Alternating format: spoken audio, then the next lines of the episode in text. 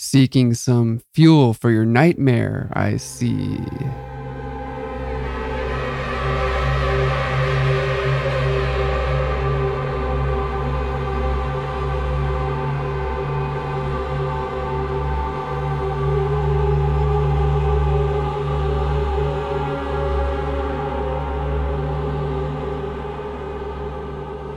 There are some places in Texas I advise you to go to San Antonio, Austin, Poteet, Dallas, La Vernia, just to name a few if you want to experience real Texas in a breathtaking way.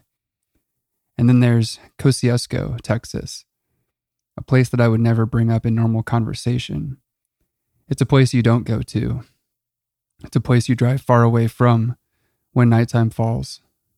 It's a place where your car stops and stalls, and you feel sweat beating down your neck as you try to jiggle the keys in fear. You don't go to Kosciusko, ever. Pull up Google Maps and try to find the town. Here's a hint you won't. You'll go immediately to a marker labeled Kosciusko Meat Market, but no indicator that there's a town anywhere. There's no street name called Kosciusko Street or Avenue just Kosciusko Meat Market. It's really more or less an abandoned town. Only about 10 people reside there, and the country separates them all in between. There's a meat market, like I said, and an old dance hall that people used to go to back in the 1970s. There used to be a school that resided there, but they merged with Poth ISD way back in the 1970s. Even the history of Kosciusko is lackluster, a simple Polish town that was established as a rural trading point for settlers as they headed to San Antonio. No battles were fought there, no historical significance, except technically one. The story of the Texas Chainsaw Massacre is a fabricated story based on Ed Gein, who murdered and sewed the skin of women together. Urban legend steadfastly holds onto the belief that the real incident of the Texas Chainsaw Massacre happened in Poth, Texas. This isn't true because in reality it was Kosciusko where the legend began. Poth got attached to it because Kosciusko lived and died with a very difficult sounding name. When the movie came out, the locals murmured and whispered among themselves that Kosciusko's secret and dark past had been taken by Hollywood and transformed into a slasher film, complete with a cannibal family and bloody corpses that lined the grounds. It's a coincidence the film had nothing to do with the town. But have you ever seen something that was so eerily coincidental and similar that you couldn't help but feel a connection? Even the lonely, isolated feeling of the landscape felt like the harsh, hard ground of the ghost town. Kosciusko is home to a violent clan of inbred cannibals that live in the countryside, kidnapping and raping victims before eating them alive. If the victims didn't already will themselves to die by that time anyway. Nobody exactly knows where they came from, but rumor is that they were simply left behind when people started to move away. It's agreed that they are Polish descent and otherwise unintelligent humans, but that's all anyone can say. Right before the Texas Chainsaw Massacre came out, a young, naked, and bloody man drove his car into a street post in Poth, Texas, and got out, screaming wildly in the dark of the night. The police and ambulance came, bringing him to a hospital center in Floresville.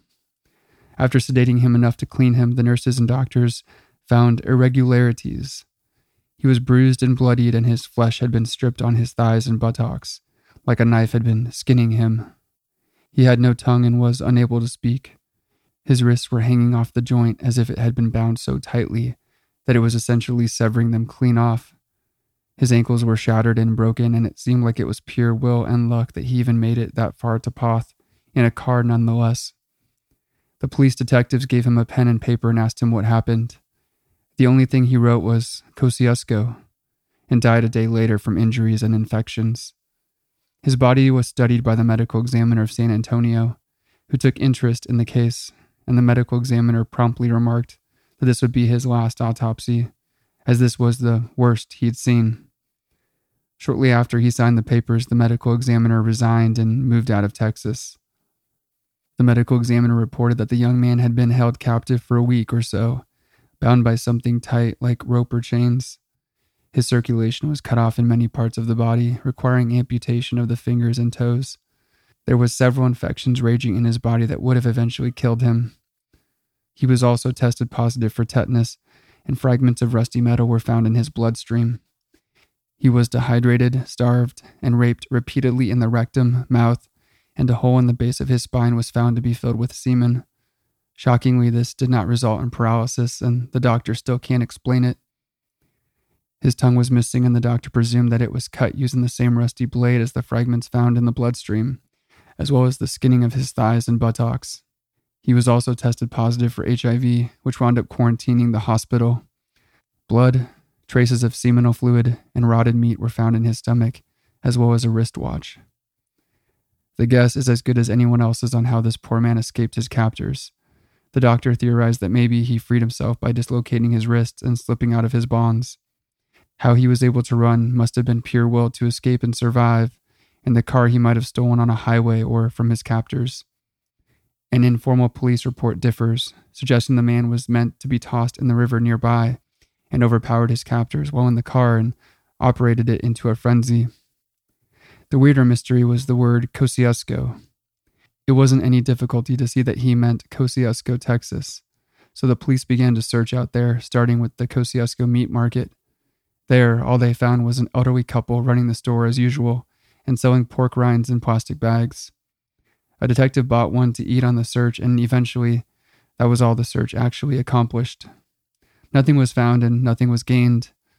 Nobody in the small town had seen or heard of the man, and nobody reported a car missing or stolen. The detectives returned several times back over a course of months, attempting to secure more information. However, they were largely unsuccessful and considered the case had run cold. The last time they were there, they went back into the meat market a young girl of maybe six or seven was sitting behind the counter eating a type of Polish candy. One of the detectives decided to go ahead and try to talk to her. He first bought a bag of pork rinds to try and start conversation, which she returned with energetic favor. She seemed pleasant enough as any six year old would be. Then he offered her one of his pork rinds to curry favor. She declined. Mommy says I only eat those if they're made of piggies, she said. The detective laughed and bit and told her that they were made of pig, hence pork rinds. She shook her head. No, they're not.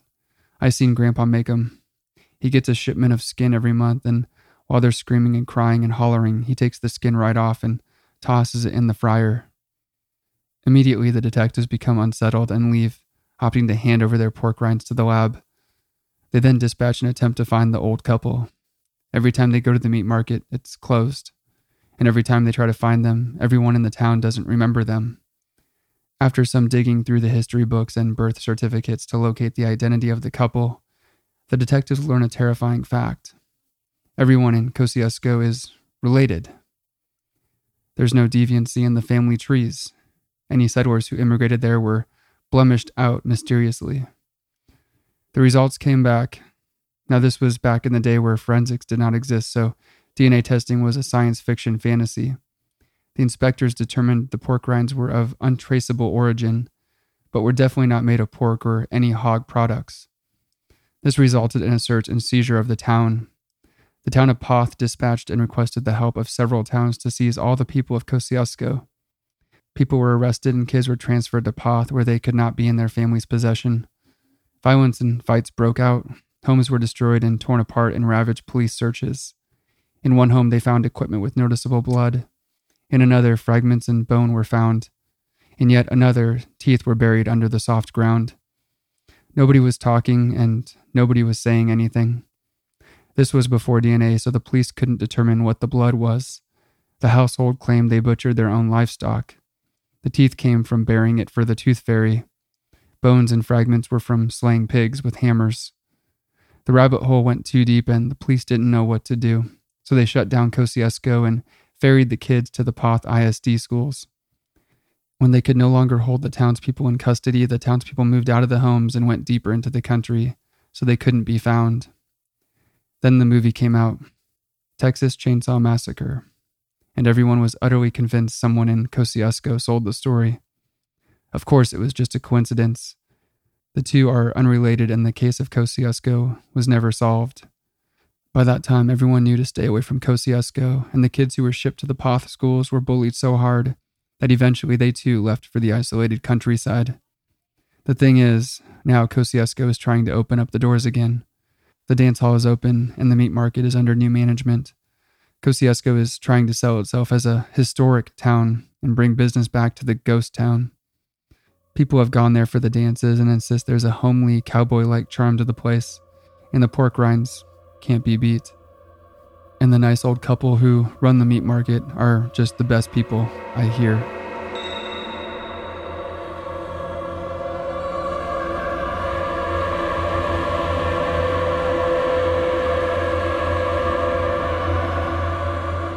If you enjoyed this episode of the podcast, make sure you leave a five star review. We do appreciate it, and we will see you again next time on Nightmare Fuel.